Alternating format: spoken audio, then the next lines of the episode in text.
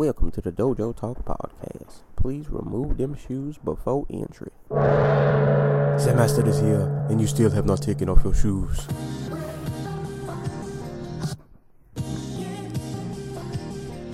Yeah.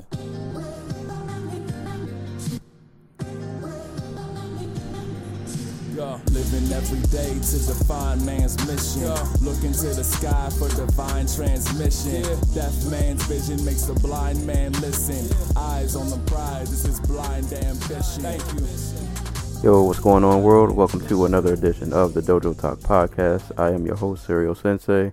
We are on episode number sixty-eight. Is it sixty-eight? Yeah, we're on episode number sixty-eight. Um, it is January twenty-sixth, two thousand eighteen. What's going on, man? Hope you guys have been been doing all right. New Year's is, you know, in full effect. We're about a, a full month in already. This month has actually kind of flown by, to be honest. Um, but that's all good, because that means we're one month closer to Black Panther. And every day closer to Black Panther is a good day. um, so...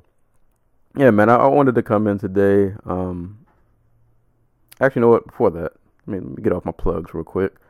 As always, this podcast can be listened to on YouTube, SoundCloud, Google Play, iTunes. If you're on iTunes, please rate and subscribe on iTunes.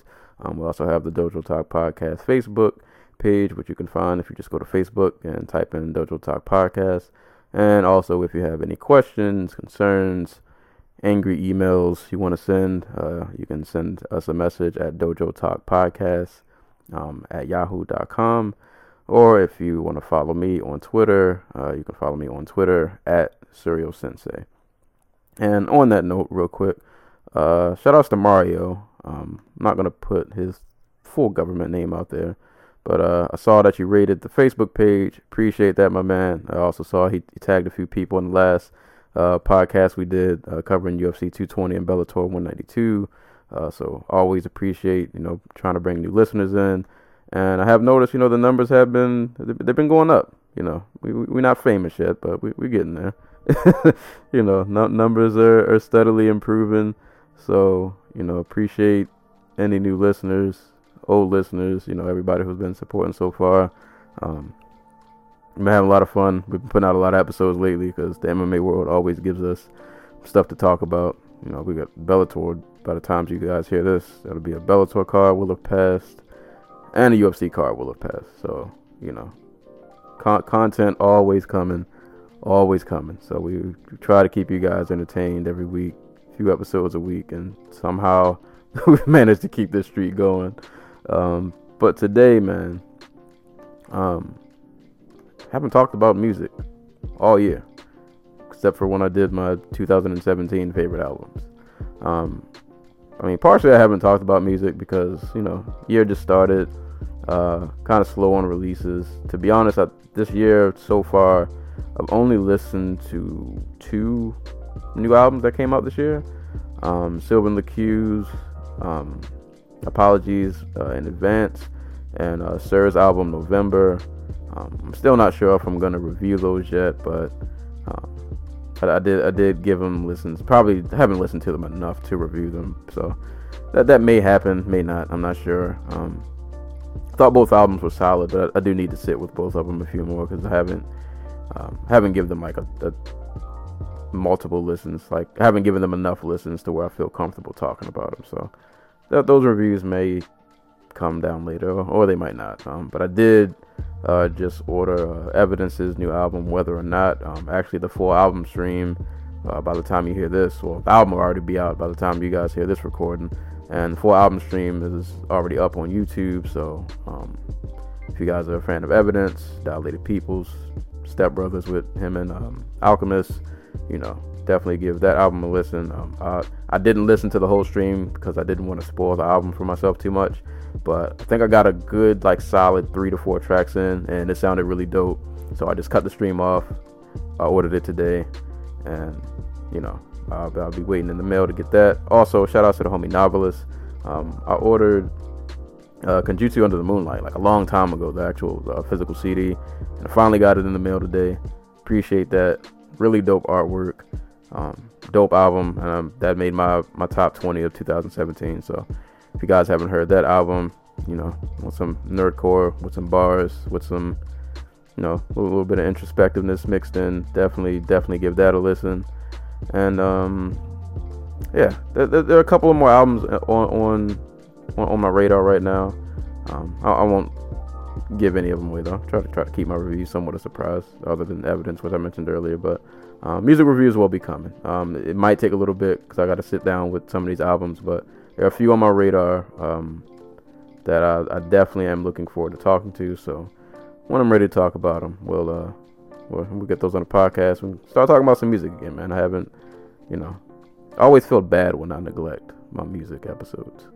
Like, we talk about fights so much because they happen so frequent, and then I, I look at the episode list. I'm like, man, I haven't talked about an album in like three or four episodes. I should probably start talking about some music.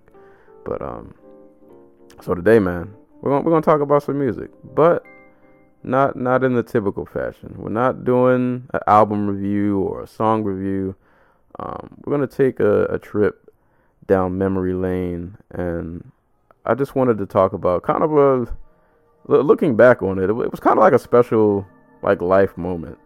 Um, I want to give an ode, an, an episode kind of dedicated to uh, the Texas underground hip-hop scene, and kind of just want to go into detail of how I came about it, um, how it kind of influenced me, and kind of just how, like, I, that, that whole era, you know, when the South was kind of taken over, probably like the early to the mid two thousands, when, you know, especially in, and I'm saying this in regards specifically to Texas, um, when dudes like Slim Thug came out, Mike Jones, Paul Wall, Chamillionaire, and, you know, Lil Flip, and all those guys, like, I, it, it was just weird watching them blow up, because I remember listening to all of these dudes, like, before they were really famous. And I didn't know that, and I, I don't think a lot of people really know that Texas had a really huge underground scene, like way before, you know, they got mainstream and they were, you know, getting on B E T and finally getting like national recognition. And it was just kind of cool that I, I got a chance to kind of almost in an up close and personal way, like, I got a chance to just see a lot of those guys grow, and I just have a lot of a lot of fond memories of that era. And yeah, man, I just want I just want to give a I just want to give an ode, man. I, I think I mentioned this before that I wanted to do an episode like this, and recently I was just I was listening to uh I was just I was just revisiting songs from that era, and it just kind of took me back, and I just I was like I, I got to do an episode about this, man. I, I kind of just want to talk about it, reminisce on that time, and, you know, it'll also be a bit of a personal story, because me stumbling, I don't even know if stumbling is the right word, but me becoming a fan of the Texas underground kind of ties into, like, really ties into my family. Like, had my family story not gone the way it gone, I might not have really came across this, or at least I would not have known about this scene as early as I did. So um yeah, man, so th- this will be a good episode. I'm just gonna talk about my history and how we got to this, you know, how I got to the, the Texas underground, how I became aware of it. So I guess, man, I, I just gotta start back pretty much, not all the way from the beginning, but um so around, I want to say around early two thousands, Um, my parents had gotten divorced, so um, at the time I was uh, living in Baltimore. I was a military kid, so I, I moved around a lot. Um, quick, quick, really lesson uh, background on me, if you will. Um, I was born in Austin, Texas. Um, I moved to Florida. I lived in Tampa, Florida, for a little bit, and then I lived in Hampton, Virginia, for about a year or two. And then that was around the time when my parents had separated, and so we moved to Baltimore, Maryland, uh, with my grandmother. And I spent most of, you know, I spent a lot of my childhood, like o- over half of my life, pretty much I spent in, in East Baltimore.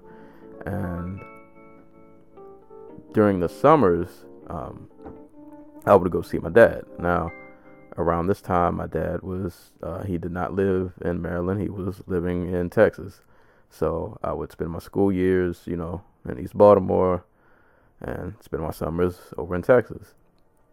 And then eventually, you know, uh, my dad, I can't remember if they were married at the time or if they were just dating. I'm not sure. I want to say they were married. But eventually, the woman who would later become my stepmom, you know, one summer I went down there and, you know, I met her. And I also met um, the man who would later on become my stepbrother. So at the time I was around, we're going to say probably between like eleven, twelve years old. And uh, my stepbrother at the time, I want to say he was around like sixteen. Um, so me and him, you know, started hanging out more. And at, at this time, you know, I was, I was into music. I was listening to hip hop. I don't think I was buying albums yet. Well, I might, I might, I can't remember if I was buying albums yet. I, I don't think I was, but, um, you know, I, I was, you know, I, I knew about hip hop. I listened to hip hop, but I wasn't fully immersed in it, uh, you would say, as I was now, though I did have a pretty, pretty like musically diverse background, but that's, that's another story. But anywho, moral of the story is I, I was a, a hip hop fan.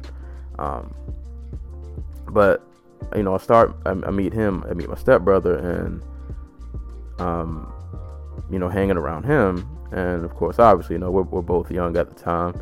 And, you know, one of the first things you start to notice is, you know, he, he drove also around sixteen. He, you know, he had a car, he had his license and all that good stuff. So I would, you know, hang out with him, and I start realizing like the music we listen to is a lot different.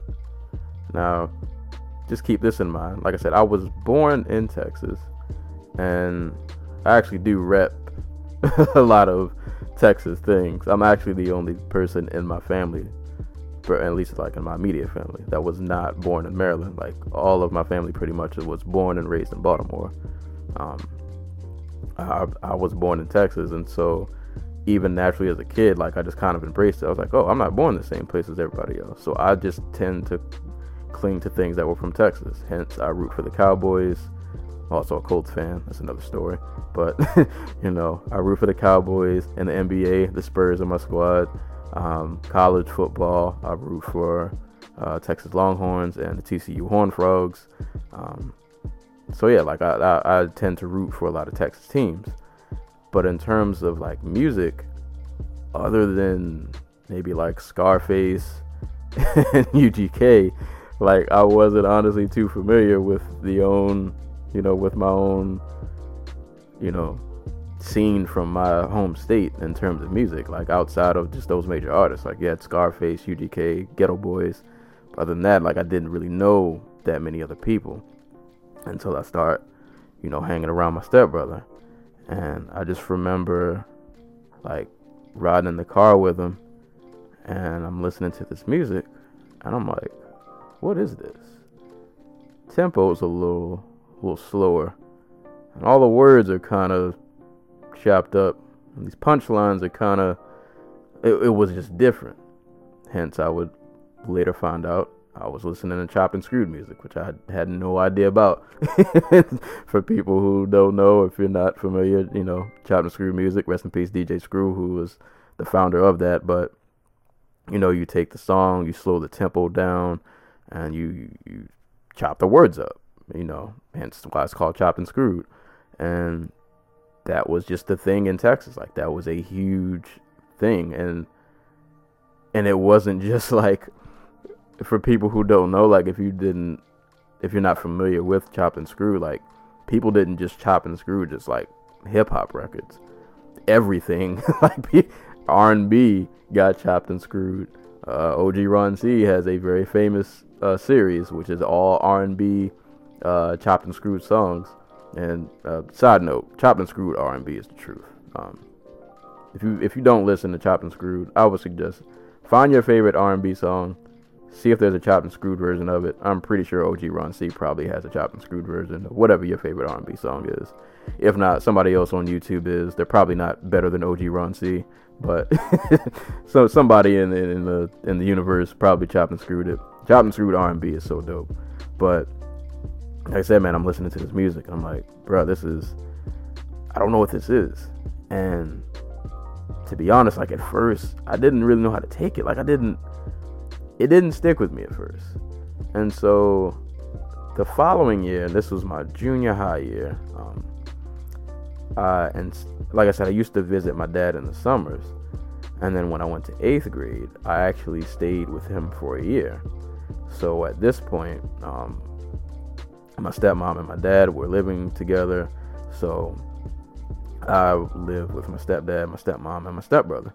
So, you know, obviously, since I'm living with them, I'm there for a whole year for the for school year. And I was in junior high. My stepbrother was in high school. And, you know, obviously, I'm living with him. So me and him are going to hang out a lot more. And, you know, so he was basically like my big bro. And I, I honestly, like, kind of don't even really look. Like, I know we're technically like stepbrothers, but he, he's basically like family. Like, I know I can go down there and I'm good. You know, we, we still chop it up every now and again. Um, but yeah, man, he, I started hanging around him more, and now I'm getting really thrown into this, this underground scene that I just did not know existed. And one of the dopest things that just a lot of people didn't know, and th- this is, you know, so I, I was, th- my school year in eighth grade was two thousand two to two thousand three. And I mean, the internet was around at that time, but it wasn't like it's as prominent as it is now. And one of the things I learned quickly is like the Texas artists were so ahead of their time in terms of like being independent, because early two thousand two, two thousand three, I mean, this is still the era where everybody's still glamorizing record deals, where it's like if you're not signed to a major label, then it's like, what are you even doing? Like, what do you what do you mean you, you can't be popping if you're not signed to a major? But these dudes were out here hustling, man. Like, a lot of these artists, your your Chamillionaires, your your Paul Walls, your Mike Jones, these dudes were selling hundreds of, of thousands of independent albums and getting all of the residuals, because they didn't have to pay a middleman. I mean, they might be signed to like their little indie label, but it's not like you're signed to like a Universal where you gotta pay this person and that person and you only get like a penny from your C D. Like, no, these dudes were making bank. And you gotta think, man, Texas is a pretty big state. So like in Texas alone, a lot of these artists were making, they were making enough money to like sustain a living.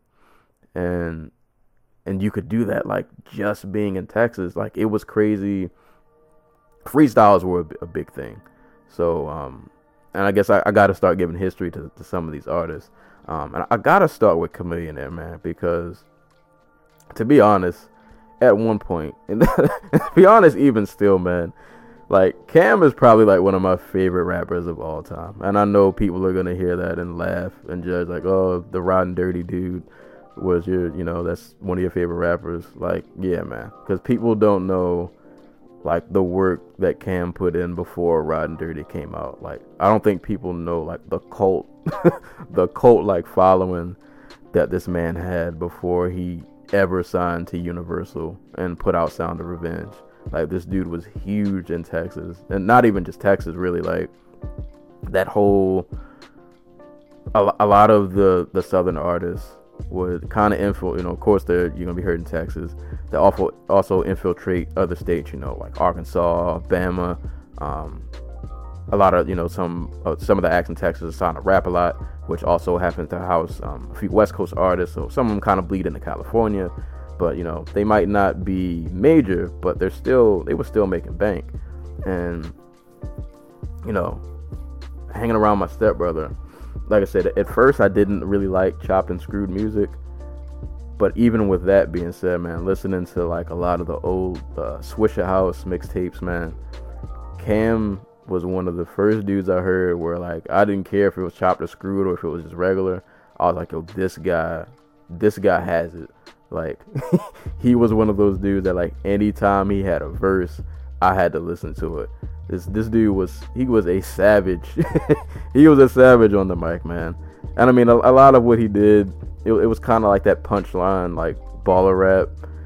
But dude, dude, we was such a beast, man. Cam, Cam was such a beast uh, back in those times, and yeah, man, like I just, I remember riding around with my brother, listening to uh, my stepbrother, listening to, like, he would have on like a lot of the Swishahouse mixtapes, um, Color Changing Click. For people who don't know, that was one of Cam's groups um, before he blew up. So uh, Color Changing Click was Chamillionaire, um, his brother Rasaq, um, Young Ro, fifty fifty Twin. Uh, I think Lew Hawk was also uh, Lew Hawk was a part of that group also. Um, but those dudes were were nasty, man. Especially um, Cam Cam and fifty fifty were probably my favorites. Um, that group since then doesn't really exist anymore. Oh, and also I forgot Paul Wall was in that group. But um, yeah, man, that, that group has since pretty much, you know, fell out. Like, they're not a collective anymore. But like back then, man, yeah, like I remember jamming those Color Changing Click mixtapes, man. The, the Homer Pimpson, the Homer Pimpson Color Changing Click mixtape, which was literally, I love the album cover that had like, I, th- I think it was like a black Homer Simpson or something. Like those those those mixtapes, man, were so dope. And it was a lot of them just like freestyling over other people's beats. But man, Cam was Cam was one of those dudes that when I heard him, I was like, oh, this this dude's got it. And he actually had he had a real seminal album, man. Um, for people who don't know, one of one of the albums in his discography um, that kind of put him on the map. And I think even when he was independent, Um, he ended up in the Source magazine, was uh, Get Your Mind Correct, which was an album, but um, collaboration album with him and Paul Wall. And like I said, for people who don't know, like when that album came out, it was a really big deal. Even though they were independent, that album ended up getting them like a little bit of na- national recognition just because of how well it sold. And that is an album to this day that I still go back and listen to, man. I, I remember... I did. This was before. Obviously, I was young back then, so I couldn't buy C Ds. But um, I used to go out with uh, my dad on the weekends um, sometimes, and I remember somehow I came across that C D at the mall. And th- this was actually after I had left Texas, but um, when I had moved back to Baltimore the following year, and then my dad ended up um, he ended up eventually moving to Baltimore. But I remember coming across that C D, and I didn't think that I was ever going to come across it in Maryland, and I found it, and I got my pops to buy it for me, and man, I, I jammed that album relentlessly over and over and over, and yeah, man, that that that album was just, it was, that was a really big album for Texas, and yeah, man, that, so just in, and I'll probably end up getting back to Chamillionaire at some point in this podcast, but like Cam, Cam put in a lot of work, man, building his brand. And he also, something else I want to give him credit for, I can't say he was the first to do it, but he was one of the first artists that I'd ever seen who, he was one of the first dudes I ever seen who really knew how to utilize the internet. Like he was doing this before it was, you know, before there was Twitter. My MySpace might have been around at the time, I can't even remember, but like he had chamillionaire dot com popping. And he even used to say, like, in some of his raps where how, like, people would say, like, oh, you're a nerd, what are you doing on this website? And dude was literally, he was literally making, like, a cult fan base with that website. So he is, like, he's one of the pioneers of that, whether people really know it or not. Like, he was one of the first dudes to really utilize the internet to, you know, help build his brand, help sell albums and all that stuff. But, hey, man, so Cam was one of those dudes who uh, I first got on. But even other than Cam, man, like, I remember listening to Freestyle Kings, um, Charlie Boy, um, dudes like Lil Kiki, um, obviously, like I said, Chamillionaire, Color Changing Click, um, damn, man, just a lot of dudes, man. And I also kind of remember, like, there was a store, um, we used to live in San Angelo, Texas, real small town, and there was a store called Steve's Music, where um stepbrother used to go. That's where he would cop all the C Ds from. So, you know, we would go up go up to Steve's Music, he'd cop a C D, jam it in the car. my stepbrother my stepbrother used to abuse his speakers, knowing his speakers ain't built like that, but bro, the trunk used to rattle, man. And yeah, man, uh, eventually, like, that Chopped and Screwed style, like, it started to grow on me. And yeah, man, I, I really started to get into it. um I wasn't as heavy as to it as my stepbrother was, obviously, because he pretty much spent like his whole life in Texas, so he he knew a lot more artists, and you know, he just ended up putting me on game pretty much of all the people that I would start listening to. I don't even know if he knew, but sometimes when he would leave, uh, like for work, or if he was somewhere and I was home, I used to just steal his C Ds and listen to him, whether or not he knows that. But um, yeah, man, I, I remember listening, like I said, man, listening to a lot of the old Swishahouse mixtapes. Um, yeah, like I said, Freestyle Kings, Charlie Boy, dudes like that. Um, but then I found out, man, it wasn't just Houston that had an underground scene. Like I said, this was this was like all of Texas, man. And I, I would say in, in Houston, the, the main people, um, and for, for you guys, if you want to like go back, maybe if you're not familiar, if you want to go back and listen to kind of like that era that I'm I'm referencing, um, just a few artists and maybe albums to throw out there. Like I said, Paul Wall and Chamillionaire, uh, Get Your Mind Correct. Um, Any of the old Swishahouse tapes, freestyles, any of those, I'm pretty sure those are still on the internet. Um, Boss Hog Outlaws, who I uh, don't think I mentioned them yet, uh, but that was Slim Thug's group. So that was uh, Slim Thug, uh, Killer Colleon, Chris Ward. Uh, God, who else was in that group? I cannot remember. There were at least like two other people, I believe, who were in that group. Um, yeah, man, those are a lot of like the premier artists. And then also you had like uh, Mike Jones and Magno from back then. Um, a little Flip, obviously. Um, God, what was Flip's album? Whatever album with The Way We Ball on it. Um, that, that was another. And really, Flip was one of the, pretty much like the first dude. Well, not the first, but um, out of that crop of that era, he probably, I think he was the one who really blew up first. And then everybody kind of came after he did, if my memory's correct. I, I, I might be off um, in terms of that, but I'm pretty sure I think Flip was the first one. But, you know, Flip had his time, and then everybody else kind of came afterwards. But as I was saying earlier, man, it wasn't just Houston that had this crazy underground scene going on. It was also like Dallas, San Antonio, and Austin. Like, and the Austin scene, I wouldn't really come to find out until a little bit later. But like I said, Houston kind of had like, Houston had that next generation of dudes who would eventually blow. And then it also had the legends. So any, and if you look up Houston's history, um, you'll you'll learn about like the beefs that were between like South Houston and North Houston. So like South Houston was like, oh God, who was South Houston? South Houston was, I think that's where D J Screw was from. Um, Lil Kiki was South Houston. Um, I think Screwed Up Click was South Houston, and then North Houston was like that new crop. Uh, so North Houston was D J uh, D J Michael Watts.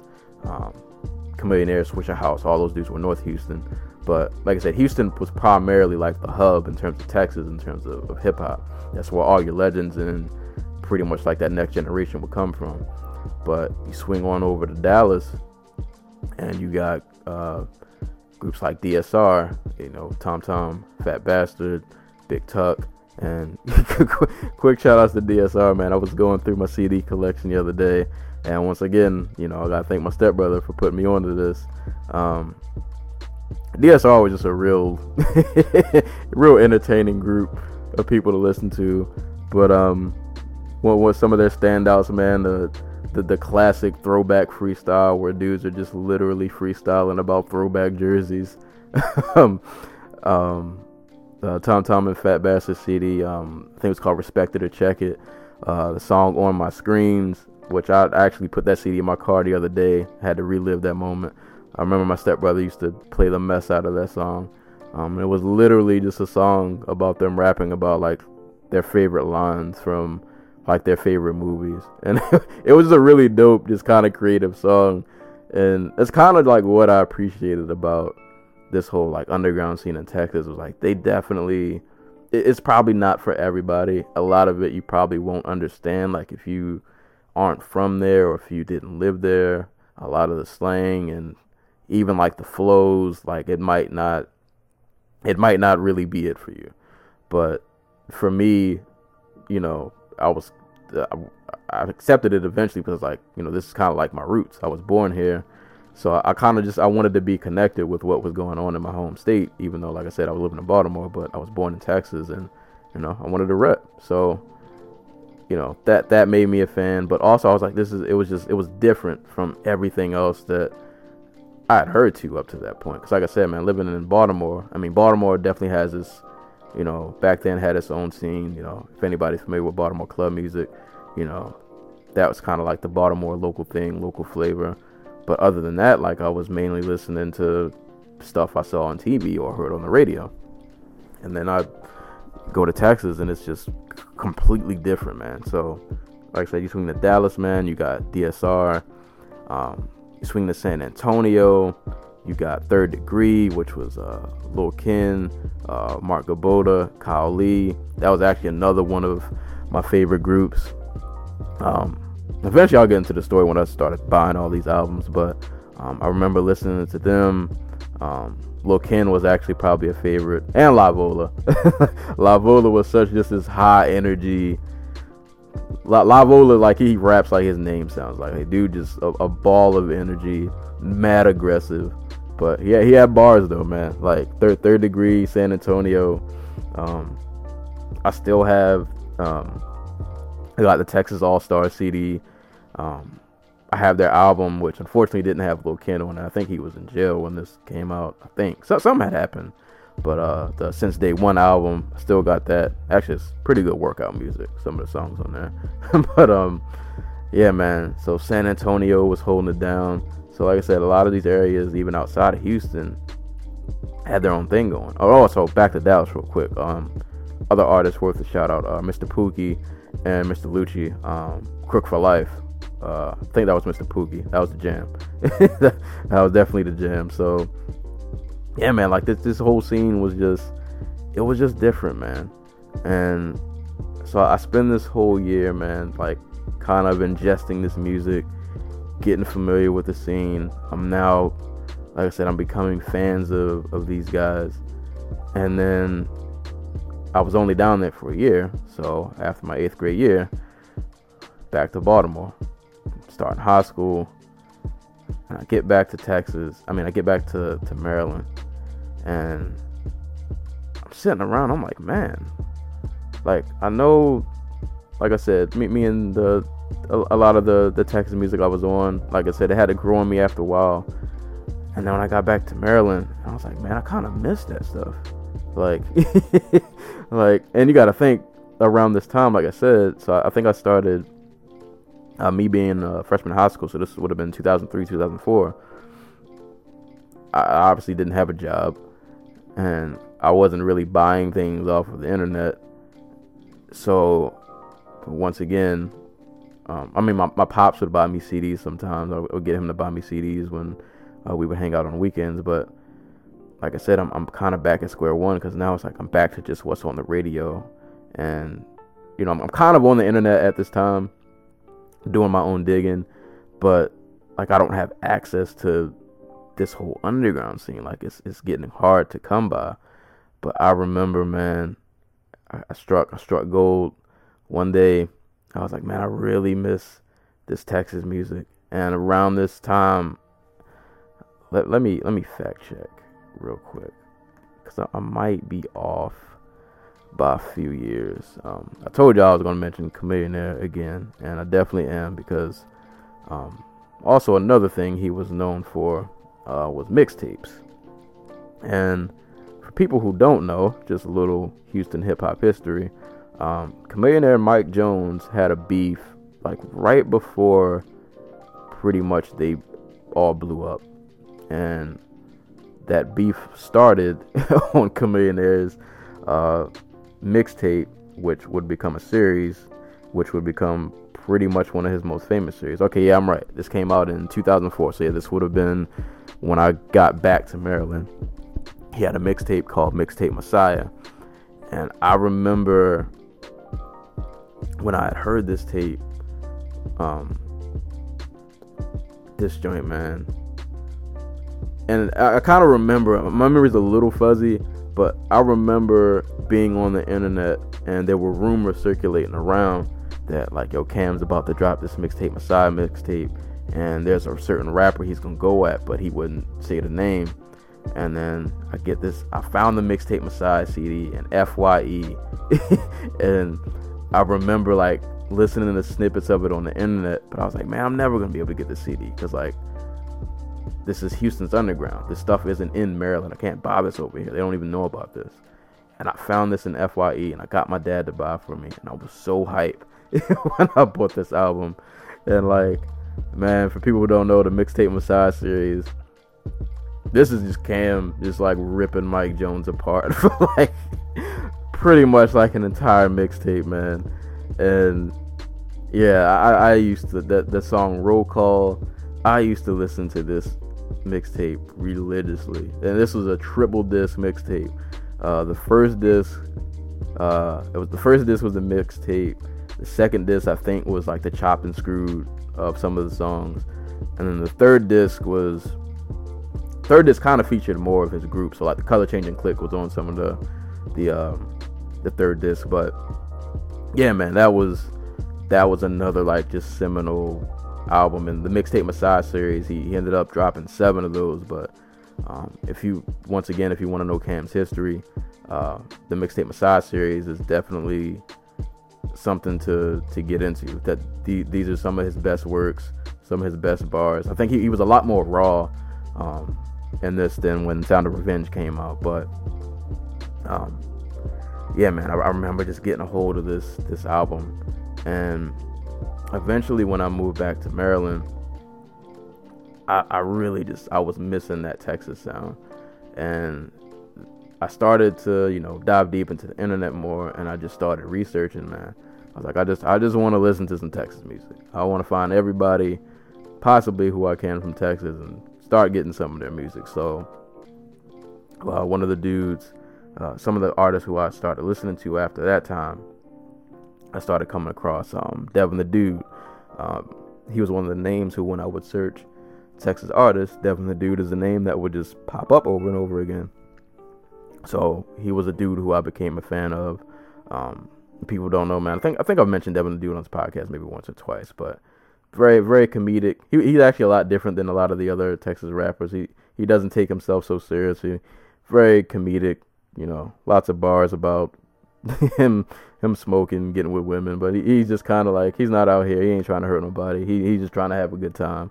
So yeah, De- Devin, you know, I, I definitely became a Devin fan, still am a Devin fan to this day. um I came across dudes like Zero, uh Trade, Gorilla Mob. uh, Zero is also another one of those dudes who um has a really like extensive catalog, doesn't feel like get the the recognition um probably that he deserves, but he's definitely up there, man. Like, Zero has put in a lot of work, a lot of albums. um he, he, for, for lack of better comparison, he, you know, so, some would say he's like the the Texas Tupac, but not to say like he's biting, but th- they're kind of similar, but kind of not similar. Like, Zero does a lot of harmonizing and singing. He also does the fast flow. Um, but yeah, man, like Zero was another dude who I became a big fan of. Um, albums like Zero versus the World, um, debut album Look What You Did to Me. Um, Zero also has, just a quick note, if you want to see how, he, he's also another dude who, I ain't gonna say has a cult fan base, but He, he has something like I've almost never seen before. Um, his album, Let the Truth Be Told, which is actually probably one of my favorite Zero albums. This didn't come out until like two thousand five, so the following year. But um, the Most City Dawn freestyle, which is him uh, pretty much freestyling over like the Peyton Full beat um, from Eric B and Rakim. But, bro, you, there, there's a video on YouTube. I'm pretty sure it's still on there. The video, that freestyle became so like famous and blew up that there there's concert footage of Zero literally performing that song, and he's just holding the mic into the crowd, and the crowd's rapping the whole song. Like, that's how iconic that freestyle became. And that's another thing that I appreciated about the Texas hip-hop scene was, yeah, a lot of them maybe, well, I can't say all of them, Texas did have some lyricists. um I would say Chamillionaire, Killer Colleone, Magno, probably was some of the better lyricists in all of that whole state, especially around that era. But like a lot of those dudes back then, like a lot of people say they freestyle, but you could tell it's written. Like, no, these dudes were actually freestyling off the top of the dome. And yeah, some of the punchlines might have been kind of hit or miss, but like I, I just appreciated the fact that a lot of these dudes were like, they were freestyle tapes, and they were actually freestyle tapes. Like dudes, it, it sounded like they were just going off the top and they were getting it to work. But yeah, man, uh, Zero became uh, one of the guys who I became a fan with. Like I said, uh, Devin the Dude, um, later on uh, Trey, uh, dudes like K Reno. um, K Reno also, man, another dude worth mentioning, kind of like the Texas Cannabis. Um, very, very, very lyrical rap. Um, not, not giving you any catchy hooks. He, he's like one of those dudes I would call rappers rapper. Um, he's also got a long, ex- that dude's put out like twenty albums or something crazy like that. Um, so yeah, if you, if you, if you're a fan of a dude like Cannabis, I, I think you would enjoy K Reno's music. Um, probably definitely one of the, the legendary lyricists, uh, from Texas. Um, dude's been in the game for mad long, still putting out albums. But like I said, man, I just, that year when I came back to Maryland, I just wanted a dose of Texas music, and I just started becoming fans and listening to everybody I could. I, I, like I said, I would go back and listen to albums I didn't heard or freestyles I didn't listen to. Like I said, I, any Chamillionaire, any Color Changing Click, dudes like fifty fifty Twin, um, Young Ro, all, all those dudes from, from that time, man. I was going back on the internet trying to find their songs, listen to their music as much as I could. Um, and then eventually, fast forward, uh, when I turned eighteen, uh, I had graduated, um, graduated in May. Uh, my birthday was in May. I graduated like three days after my birthday, and I got my first job at Hollywood Videos and um, I think like June that year. So I pretty much started working, I think, like three weeks um, after I graduated. And I remember with my first check, and boy, was I making terrible money. I think I was making like six twenty-five an hour or something crazy like that. And boy, my, my first check, I was like, all right, I can start buying my own albums and buying stuff off Amazon or just, you know, off the internet in general. And I remember, man, shout outs to so south dot com. Uh, that was one of the websites that you could still buy a lot of those uh, like Southern albums, and especially like Texas mixtapes and stuff from. So I remember, man, I spent almost my whole check.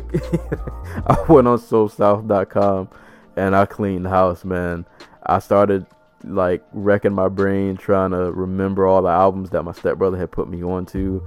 So I remember going back, man. I bought Third Degree. Um, I think I bought like Since Day One. I bought the Texas All-Star mixtape.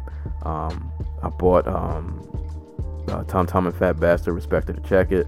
I bought like two Color Changing Click mixtapes. I think I bought Homer Pimpson, um, I had Homer Pimpson, Cleveland Bootlegger Special. Um, I might have had one more. I can't remember. I think I had one more. Uh, Paul Wall's Chick Magnet. Um, like I said, um, I think I had already had Get Your Mind Correct at that time. But like I said, man, any other Texas mixtape. And I remember I ordered so many C Ds. So South didn't even send me an envelope or like, or like a, they, they literally just sent me a box, a box of C Ds when I ordered it. I spent like a hundred something, two hundred something dollars just on albums. And yeah, I remember, yeah, I bought Gorilla Mob's album Rise. Um, yeah, man, I, I just bought a lot of, a lot of, uh, I think Zero. I bought some Zero albums like uh, Life of Do- Joseph W. McVeigh. Um, actually, I think that was like the first. That was the first Zero album I'd ever bought, and that's still one of my favorite Zero projects to this day. But man, I, I bought. I just bought a lot of. At any album I could think of from that time, I, w- I went back and bought. And yeah, man, I, that was kind of the really yeah. That was the start of me. That wasn't the start of me collecting C Ds, because like I said, my pops used to buy me C Ds, but that was really when I started really like consistently buying albums, because now I was working and I had my own job, so I could buy my own albums when I wanted to, as long as I had the money to. So that's when I really started going online. Like I said, man, I was buying all of the all of the, the Southern and Texas albums that I could. And like I said, I kind of I owe it to my stepbrother, man. He put me onto that whole scene, and it, it was kind of cool because also in Texas, um, you kind of got to look at kind of what everybody down there listened to, and it wasn't just Texas music. Like Texas also being close to California, um, being a little bit closer to uh, I don't say close to the Midwest, but the the scene was just different down there. Like people up here, you know. I don't. Maryland technically is a southern state, I guess, because we're below the Mason-Dixon line. I feel like we're more of an East Coast state, but whatever. That's up to debate for another day. But um, like up on the East Coast, man, I remember like pre me visiting Texas, like you know, I listened to like Wu-Tang, Big L, Big Pun, you know, obviously the major dudes from the West, Snoop, um, you know, Doctor Dre, Nate Dogg, all that. Um, but in the South, man, like. They listened, it was a lot of Southern, but also a lot of Midwest dudes. So, like, my stepbrother also put me on the groups like Do or Die. I had never heard of them before I went down there. Um, I want to say he, I think he put me on the Twisted, too. I can't remember if I knew who Twisted was before um, I I went down there. But, like, yeah, groups like Do or Die, Twister. Um, I eventually started uh, looking up Rap-A-Lot because I knew Rap-A-Lot was pretty much, I was one of the biggest labels that housed a lot of Texas artists. That was who Zero was signed to. That was who Devin the Dude was signed to. Um, everybody knows Jay Prince, man. Jay Prince is like, it's like like a Southern mogul. He's like the the Southern. I don't know. He the whatever like Diddy and and um, like Diddy and Suge. J- Jay Prince was that of the South.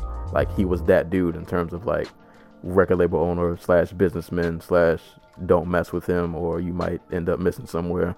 Like, so I started listening to a lot of the Rap-A-Lot dudes, um which also put me onto a few West Coast artists. I think that's how I started listening to Yuck Mouth uh way back then. But yeah, man, like I, I just started getting my hands on on any of the underground music that I could, and it was just dope because I was pretty much like the only person I knew in Maryland who was listening to this. And I put a lot of, I put some of my friends on from what I could. Although, you know, some of them weren't fans. It, it wasn't for them. But I remember uh, I had a friend in high school who didn't like Mike Jones around when he blew up. Um, so I, I, I let him borrow my uh, Mixtape Messiah C D from Chamillionaire. He loved it just because he didn't like Mike Jones. So he got a chance to hear Cam just rip into Mike, you know, it, you know, just, just endlessly on that album. But like I said, man, I, I was fans of all of these dudes. And then I remember when um, one day I look on B T and I see Mike Jones, Slim Thug, and Paul Wall, and I see the Still Tipping video, and I'm like, oh snap, these dudes made it! Like, like they got big, they hit the national stage, and it was just, and it was, I wasn't even like the biggest Mike Jones fan, but I ended up buying the album anyway. It was just like, it was just cool to see because I'd known all those guys before, man. I, I saw, I was there. Listen to all the mixtapes and work that they used to put out before they blew up. So when they finally made it, it was it was just kind of dope to see. And yeah, like I said, man, um and actually a, a quick note about Still Tippin', I don't think people know, um there's another version of Still Tippin' that um it was on a few C Ds actually. Uh there was a Swishahouse compilation, I think that was called uh, The Day Hell Broke Loose. um let me let me make sure I'm not lying to you guys. I'm pretty sure that's what it was called. Oh, no, no, no, no. Was it a Rap-A-Lot compilation? There, there was a, there was a, there's another version of Still Tippin'. It's, I know it's on Chamillionaire's Mixtape Messiah. It's on the third disc. Um, but it, it was also on another uh, compilation. And I had the C D. Actually, I have the C D somewhere in here, but I'm not going to take the time to... to look for it. But uh, there's another version of Still Tippin' that has um okay it's called The Day After Hell Broke Loose. Yeah, this is a, a Rap-A-Lot uh compilation. So yeah, there was another version of uh Still Tippin' uh that had Chamillionaire on it, and Chamillionaire bodied he bodied that version. But uh to Mike Jones's credit, uh the Still Tippin', the album version that was on his album, that beat is so much better in my opinion than what the other one was. But um nah, man, it was it was dope seeing those dudes kind of blow up. So Mike Jones blew up, Paul Wall blew up, Slim Thug blows up. He comes out with Already Platinum. He's doing his thing. Um, I think Paul Wall had um, the People's Champ. Um, so he came out. He's doing his thing. He's doing songs with... Uh, he was on the Drop Slow joint with Kanye. So it was kind of crazy to just see all these dudes, man, like blow up. And it, it was kind of bittersweet because a lot of the dudes from that era, they blew up, but not all of them, unfortunately, were able to stick around. Like you, like I said, Lil Flip was kind of like the very first of that crop.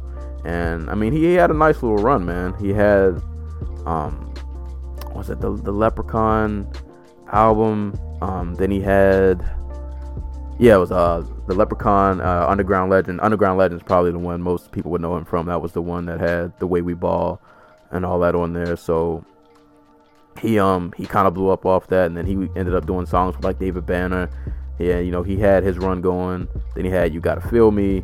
Um, and I feel like kind of after that he kind of somewhat fell off, and then he, he had the beef with T I, which, whew, I mean, don't don't get me wrong. Uh, I love my Texas artists.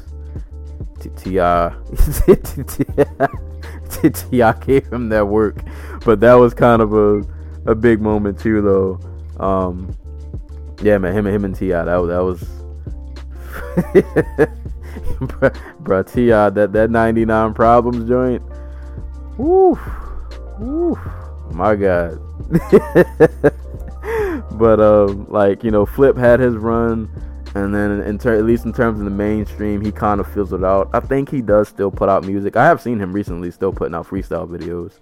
Um, so I think he does still put out music, but obviously, you know, he's not as, as big as he used to be.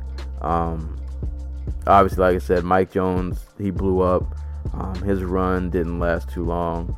Um, dude's like, well, he, he had a little little run. Uh, Paul Wall, like I said, he he blew up. Um, he still does put out music. He's, he's still involved. Um, shoot, some of the, the joints off of Slab God, I think they came out twenty sixteen or fifteen. Can't remember. Um, I still jam some of those. So Paul Wall still puts out music. Um, uh, who, who else was I gonna mention? Um, but yeah, there, there were also guys, unfortunately, who who didn't blow. Um,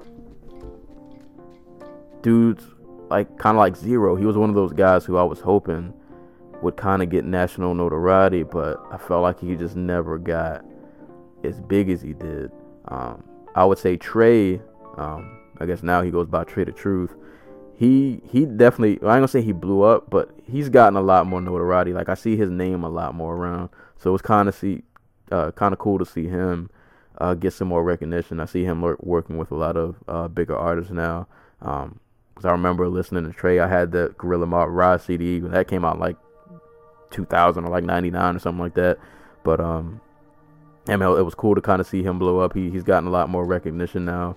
Um he also had a beef with Mike Jones, for people who don't know. Actually punched Mike Jones in the face. That video might still be on the internet somewhere. Um but yeah, so like I said, a lot of dudes from that era, some of them blew up, fizzled out, some are still around. Um unfortunately, not everybody made it, man. I I, I I remember D S R from Dallas got, I think they got signed to Universal. Um, Tom Tom did put, I think I'm pretty, Tom Tom got signed to, you know, they got signed to Universal. I don't think D S R ever even put out an album under Universal. I know Tom Tom had that joint called Caprice Music, but I don't, he kind of fizzled out after that too. I don't, I don't know if he's still around. Um, so yeah, the dudes from Dallas didn't really, um, They didn't really make it or, or stick around too long, at least as far as I know. Um, you know, Devin the Dude, he's still out here. He never really blew up, but Devin the Dude's just one of those dudes that he has such a big fan base, and he's pretty consistent that, like, even though he didn't blow up in terms of national notoriety, he still put up out some pretty popular songs. Um, actually, one of my favorite uh, Andre three thousand verses of all time is on the Devin the Dude song, uh, that What a Job joint with uh, with uh, Devin Snoop and uh, Three Stacks. Um, So, you know, De- Devin, you know, ended up putting out some hits. Um, the Boss Hog Outlaws, like I said, I was Slim Thug, Killer Colleone. Not all of them stayed around. Um, they, I think they did put out, like, a kind of mainstream album. Um, like I said, Slim Thug had Already Platinum, so he had a little run. Um, And then Cam finally came out later, and he, he was kind of the one I was waiting for. Like I said, he was like my favorite out of Texas pretty much. And I remember a lot of people were waiting for him to drop, but a lot of people don't understand, man, like Cam wasn't really into playing label politics, and he kind of had leverage because he was such a huge artist and he was making a lot of money on his own already. So he ended up getting a pretty good deal at Universal. And I remember coming home one day, and um, I think I was watching Rap City, and it was right before Rap City was about to go off.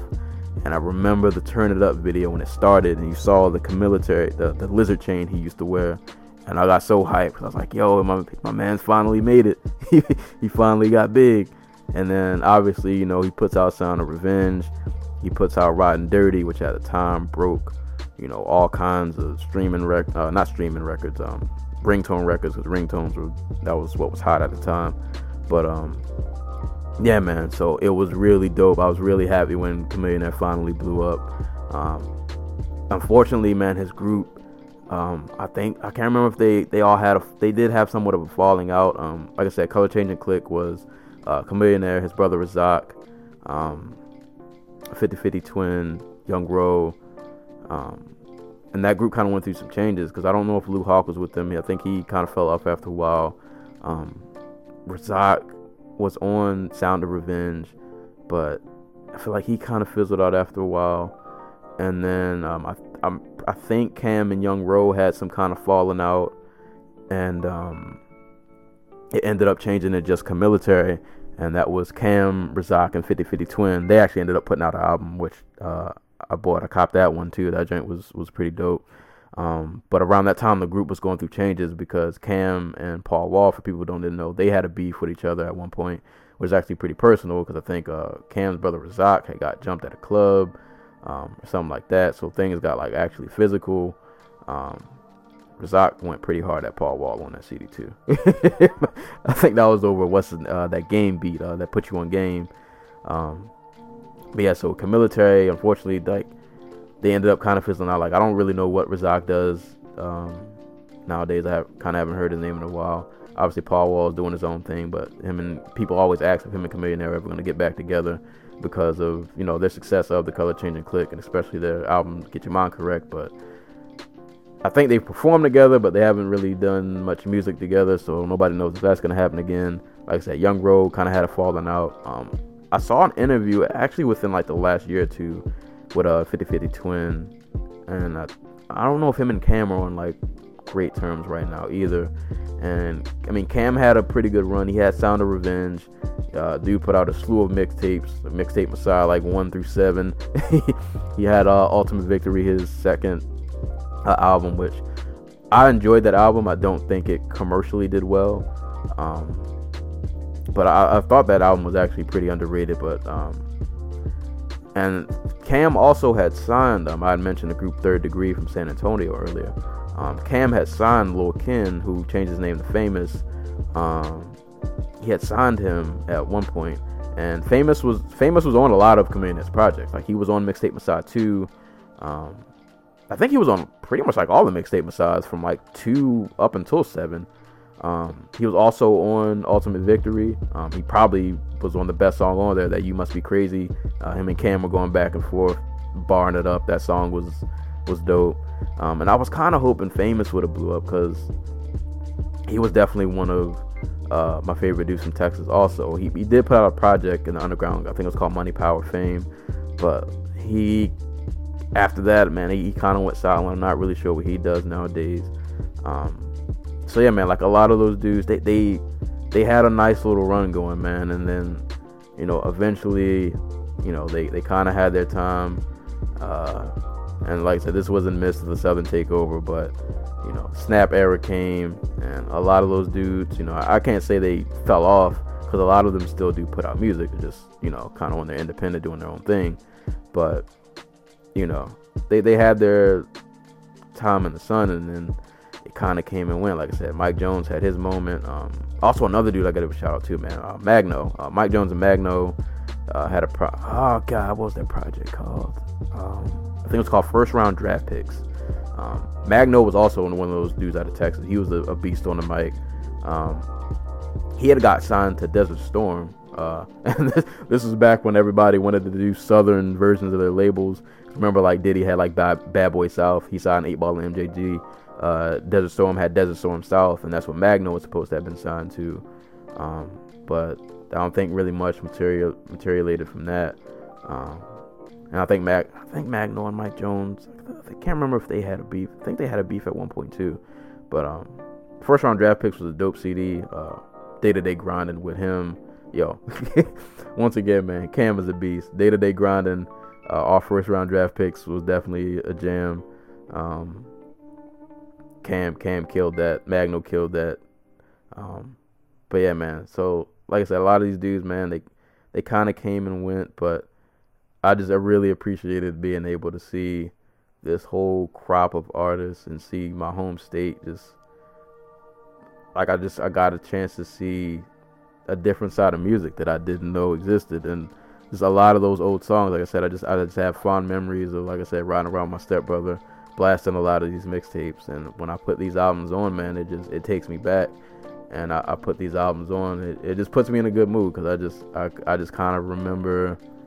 I remember those days and, like, where I was when I heard a lot of these albums. And I just kind of remember how times were just different back then. So, just every now and then, man, I just go back and I, I listen to some of these these old albums, these old mixtapes. Um, and, man, it just puts me in a good mood. And I, I still get happy when I see these dudes now. And a lot of them are, even if they're not doing music, they're still successful. Um, Chamillionaires out here doing the whole venture capitalist thing. Um, really big into tech, which isn't a surprise because, like I said, he was one of the first dudes who I really saw utilize the internet like that. So, not surprising that he's pretty much into tech. He's making money doing that. Um, I know Paul Wall has a lot of business ventures that he does still. Um, and another dude, real quick, I got to give a shout out. And I, I wish I would have reviewed this album. And shout outs to FIFO from uh, Dead and Hip Hop because he kind of reminded me. Um, about this album, but uh, Killer Colleone, who was a part of Boss Hog Outlaws along with Slim Thug and, and company, um, he recently he put out an album last year called um, uh, Lorraine Motel, and Killer Colleone was one of those dudes who I didn't really listen to a lot of his albums back in the day, but of course I heard some Boss Hog Outlaws mixtapes, which he was a part of, and a lot of his freestyles, and he was easily one of the best lyricists, um, probably pretty much like in all of Texas. And he was one of those dudes who every now and again I would go check up on. And I remember I feel like there was a brief period where like I just hadn't heard of him. And I was like, man, did, did he fall off too? And then um, he popped back up one day. He did a freestyle over uh, the Biggie um, joint, uh, the Who Shot Ya. And this was my first time seeing him in like a couple years. I remember like dude had lost a lot of weight. And but dude, he was spitting, man, and I was like, oh snap, he's back. And like he would just drop these freestyles every now and again. And I remember he put back um at uh Candy Paint and Texas Plates uh part one and two, so I had those. And then you know he, he recently put out this Lorraine Motel album last year, and it was just kind of dope to see his progression as an artist because he, like a lot of the Texas dudes, man, on, on a lot of that that punchline rap, um not you know N- nothing that'll make you really think, you know, a lot of punchlines, a lot of, you know, rapping about typical rapper stuff. And then he comes out with this Lorraine Motel album last year, and it's, it's very socially conscious, a lot of topics, you know, dealing with racism and the state of Black America, so on and so forth. So it's been really dope to see his progression, um, and watching a lot of his interviews and just kind of seeing how he's grown as an artist and as a person. So um, that's definitely an album I would recommend um, to you guys out there. If you want to hear definitely like a, a lyricist, and it's not like a preachy album. If you like like street rap, but he wanted to be with some content, he's definitely somebody I, I would say to to give a listen. Um, so so shout outs to him, man. It, it was it's really dope to see him still putting out music, still you know, still keeping himself relevant. And I think actually him and Slim Thug did a collab mixtape last year. Slim Thug's still out here putting out music too. So yeah, man, it's just really dope to see people from that era, that scene, you know. Some of them still still are out here to this day, still being relevant, whether it be in music or whatever, you know, personal endeavors, you know, business-wise or whatever that they got going on. So, yeah, man, I just I really want to just give a shout-out to the Texas hip-hop scene as a whole, from, like I said, from Houston, man, to to Dallas, to uh, Austin, which unfortunately I didn't get into, man. Shout outs to Babu Blake from Austin. Um, yeah, man, that, that whole scene, man, I, I just, I hold a lot of fond memories. Those were some of like the best years of my life. Um, and that music ended up being like the soundtrack to kind of that portion of my life, and it stayed with me even to this day to an adult. Um, shout, shout outs also a quick mention. Uh, it was a YouTuber, or maybe it was Vine, I don't remember, but uh, thirty-nine cents T V. Um, he, he used to put out the, the Houston freestyle videos, and those joints are so on point, man. Like, if you just go to YouTube and type in thirty-nine cents uh, Houston rappers, you can find the compilation videos of him doing his impression of what the Houston freestyle tapes used to sound like. And to be honest, they're they're, they're pretty accurate. So if you if you want to get a sense for what a lot of these tapes used to sound like, um, yeah, man, just give that a listen. But um, yeah, I just want to give this shout out because his videos make me laugh so hard. But yeah, man, the, the whole Texas scene, man, like I said, from Houston to Dallas to to Austin to San Antonio, you know, all the legends, man. Your, your Lil Kikis, your Screwed Up Clicks, your, your D J Screw, Scarface, U G K, to that next crop, man. Your Chamillionaire, Color Changing Click, D S R, um, Trey, Houston, uh, Trey, Zero, Devin the Dude, all, all those dudes, man. Freestyle Kings, uh, all, all those dudes, man. I, I really just just fond memories, good memories uh, of those times. And probably what I'm I'm gonna do, um, I'm gonna leave some a lot of links in the description below, just to give you guys a feel for some of the songs that I used to listen to and things like that. And for people who used to who are familiar with the Texas hip hop scene, it's probably just be a refresher course for you. Um, but for those who are not familiar with the scene, or you know, just you know, you, you might not have been privy to what was going on in the South during that time. Um, you know, maybe I'll put you onto something. And like I said, it might not be for everybody, but you know, for, for people who are a fan of that scene from that era, you know, this would be a nice trip down memory lane. So I'm gonna I'm try to leave some links in the description to just a lot of the freestyles I used to listen to, some of the artists, some of the songs, and you know, you guys can definitely go check out the albums and you know, give them a listen. And I, I guess really at the end of the day, to to wrap this all up in a bow, um, support your local scenes. Like, a lot of dope music could be coming right from your backyard and you might not know it.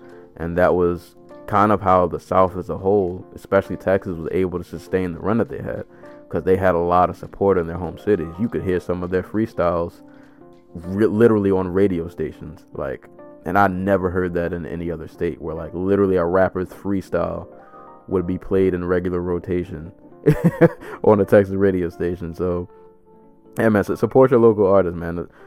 You know, support these dudes before they blow up. You can be a part of helping them blow up and, you know, get famous, end up on, you know, T V, all that good stuff. But yeah, man, I, I just wanted to reminisce, take that trip down memory lane, man, and and really just pay pay respects to the home state and all, all of the rappers from past to present, uh, you know, from Texas who, you know, continue to hold the mantle, continue to hold it down, continue to, to rep that culture. And yeah, man, I, I just I really appreciate it. I, I think Houston, really Texas as a whole, definitely ended up influencing hip hop. Um, people definitely started taking slang, and obviously lean became a big deal. Not all positive influence, but you know, they, they they left their mark. Uh, I, I think on, on the hip hop world, and I.